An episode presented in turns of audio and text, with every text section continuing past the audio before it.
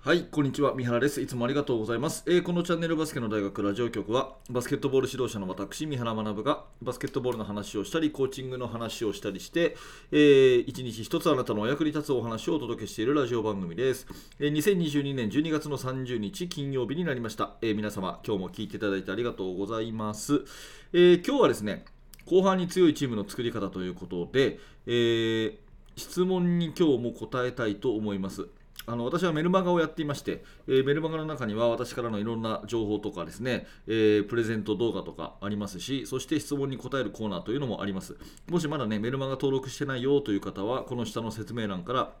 メールアドレスだけで1分で登録できますし、いつでも解約できますので、ぜひメルマガの登録をよろしくお願いします。えーで、そのメルマガの受講者さんからいただいたメッセージを読んで、えーそれに答えるというコーナーになります。えーまあ、結論から言うとですね、あのえ後半に強いチームの作り方はあの自分たちでミーティングする習慣をつけるということになります。自分たちでミーティングする習慣を作るということになりますが、えーまずは質問文読ませてください、えー三原先生、いつもラジオ、動画で勉強させていただいています。えー私は中学生男子の日頃の練習指導だけでなく、ベンチワークにも先生から学んだことを活かしていますと。そのおかげもあって、新チームで県大会出場が決まりました。ありがとうございましたということで、本当におめでとうございます。はい、こうやってね、えアウトプットしていただくのは本当に嬉しいですね。えー本当におめでとうございます。えーいくつか質問させていただきますということで、2ついただいたんですけれども、まず1つ目はですね、えコンタクトの弱さ、リバウンドの時にボックスアウトしても、相手に押し込まれ、ボールを取られたり、ローポストで相手のコンタクトに負けたりすることがあります。サイズが小さいので、ある程度は仕方がないと思っています。コンタクトの練習方法や考え方で教えていただきたいですということで、えーまあ、これはね、えーおっしゃる通り仕方がないですね。あの小さければどうしても、うん、フィジカルで負けてしまうっていうこともあると思うんですけど、まあ、高校生以上だったらね、ウエイトトレーニングをして、えー絶対押し負けないというようなことは必要になるかと思います。ただ中学生だとウエイトトレーニングよりは、えー持久力のアップっていうのがね、えー発達段階として必要なので、えーとにかくまあ走り込むと、たくさん走り込んで足腰を鍛ええーまずはそこで、え負けないと、走り負けないということが非常に重要なのかなと思います。あのえーそれから技術的なことで言うとですね、えーシュートした後に、えーどうしてもボールを見る癖があると押し込まれる悪い癖になるので、えボールを見ないでですねステップアウトといってシュートされたらリングから遠ざかるように、え出てくってことですね。わかりますかね？あの普通こう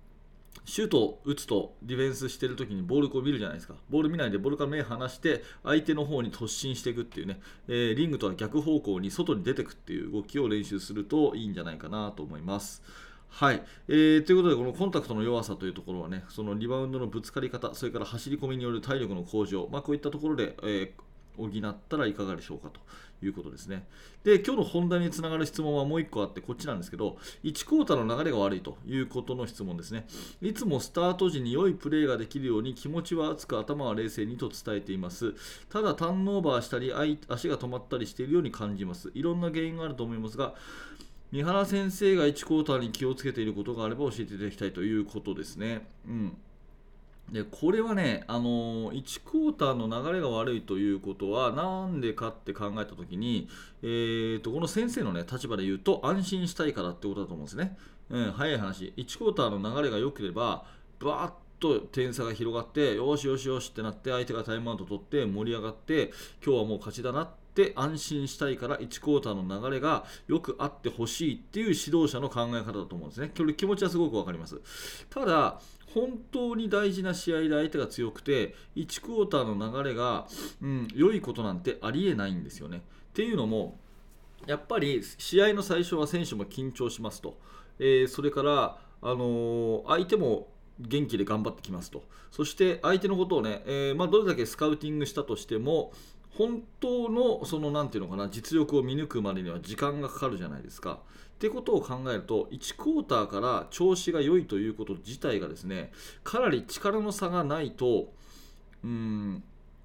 まあありえないんですね。まあ、要するにですね、えーちょっと雑な言い方をするとですねあの1クォーターの流れがいいか悪いかっていうのはあんまり勝敗に関係がないということだと思います。うん、そんなにねもういきなり20点とかぶっちぎられちゃったらそれは厳しいかもしれないですけど多少負けてるぐらいで前半はいいというぐらいに、まあ、日頃から考えておくっていうのも大事かなと思いますでそれよりも大事なのはやっぱりバスケットは後半とにかくバスケットは後半ですね。えー、まああの1年以上前からですね、1年、2年ぐらい前からですね、私の情報をキャッチしている方は、もしかしたらですね、ここ昔三原は違うことを言ってたのかなっていうふうにお気づきの方は、本当にあの古くからの私の友達ですね。はい、本当にあのっていうのも昔は私は第1クォーターでリードしたチームっていうのはあの試合に勝つというふうに言ってたんですよ。あの試合のトーナメント表を見るとですね、大体第1クォーターでリードしたチームっていうのは最終的に、えー、トータルで勝ってるっていうことが多いので、第1クォーターをとにかくリードして終われということをすごくすごく考えてたんですが、やっぱりね、ボトムアップ理論を学んで、えー、私もいろいろと経験するうちに、あんまり前半関係ないなっていうふうに思うようになってきました。うん、それは前半でね、急にこうポンポンとあの調子よくいけば、それはあのー、それに越したことはないんだけれども、やっぱり相手が強くなればなるほど、なかなか最初にね、出だしがいいっていうことは、あんまりないんですよね。うん、で、えー、大事なのはやっぱ後半で、後半にひっくり返せればいいわけで、うん、前半はあのよくてもね後半にひっくり返されて負けちゃうっていうことがあるとこれほど悔しいことはないわけでやっぱり私たちが考えなきゃいけないのは出だしでスタートダッシュができるチームを作るというよりは後半に強いチームの作り方っていうのを考える必要があると。いうことだと思いますでだからバスケットは後半だぞっていうことを指導者も選手もよーく分かってるっていうチームがすごく重要じゃないかなと思うんですね。でこれはままさにねもう改善え PDCA サイクルそのもので前半やってみましたと。そしたら、えー、ここに気づきました。だからこれを改善させようと思いました。でやってみた。で結果が出ました。で失敗しました。だから次にこうしようと思ってみる。ね、えー、仮説を立てて。やってみて。でそれをチェックして次につなげる。もうまさに PDCA ですよね。これをいかに回してるかどうかが後半に強いチームの作り方ということになります。だから、え、100%監督の指示命令で動いているチームで、えー、全てね選手たちがあの指示に従って動くと。で本当に100%指示に従って徹していければそれはそれで一つの強みかもしれないけど、まあ、それはですね対応されちゃった時に後半に強いチームを作ることにはならないわけですね。どんなに先生が素晴らしい指示をしてもですね、えー、ていうかな、その現場レベルでのとっさのこの判断というかね、うん、あの人間の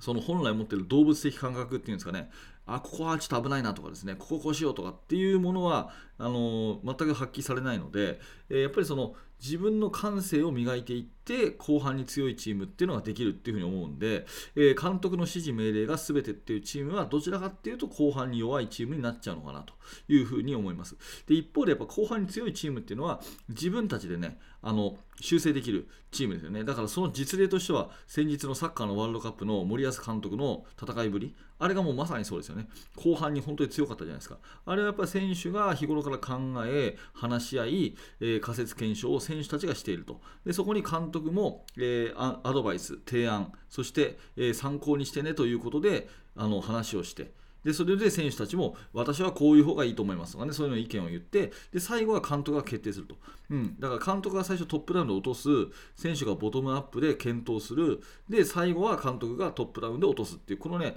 トップダウンとボトムアップのサンドイッチができてるチームっていうのは後半に強いというふうに思うんですね。なので日頃の練習からやっぱり私のチームもそうですけど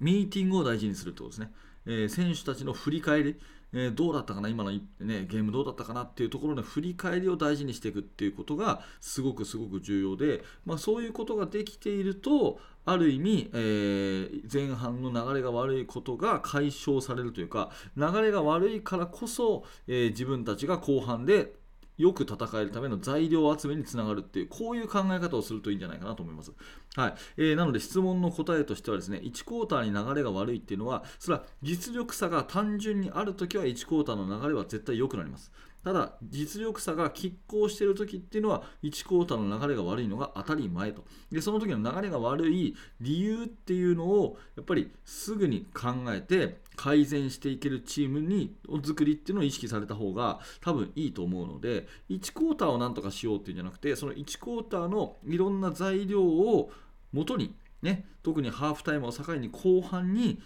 それを活かせるようなそういうトレーニングをしていくっていうことが、えー、この悩みの解決になるかなと思ってお話をさせていただきました。えー、まあ、こういう話をするとね、私自身のポジショントークになりますけど、やっぱりボトムアップ理論っていうのはこういうものに、え、通じるので、選手主体でね、えー、常に話し合っておく、いつでもこう自己決定をしていくっていうところを、えどんどん指導者が仕組み、仕掛けを作っていくと、こういうチームにもなりますよというところで、私自身もね、自分のチーム、安田学園を教えていて、やっぱりね、えボトムアップやってからは後半に強いチームになりますね。これも間違いない。だんだんだんだん成長していくっていうところの素晴らしさがあるので、えー、ぜひこれをお聞きのあなたもですね、あのボトムアップ理論を学んでみてはいかがでしょうかということで、あの具体的にどういうふうに学びたいかと、ねえー、するあの気になる方はぜひ私にあの連絡いただければ、メールいただければというふうに思いますので、えー、ぜひぜひよろしくお願いいたします。はい、ということで今日は後半に強いチームの作り方ということで、えー、質問のね、回答、直接的な1クォーターの流れっていう質問回答ではないんですけれども、あの私のね、考えをお話しさせていただきました。えー、ぜひあなたの参考にしていただければ嬉しいです。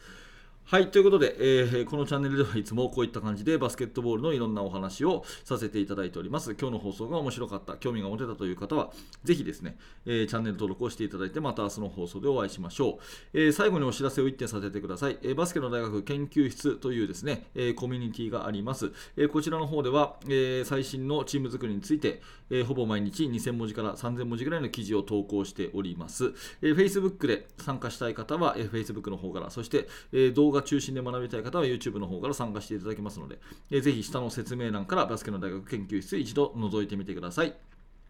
はい、最後までありがとうございました。三原学でした。それではまた。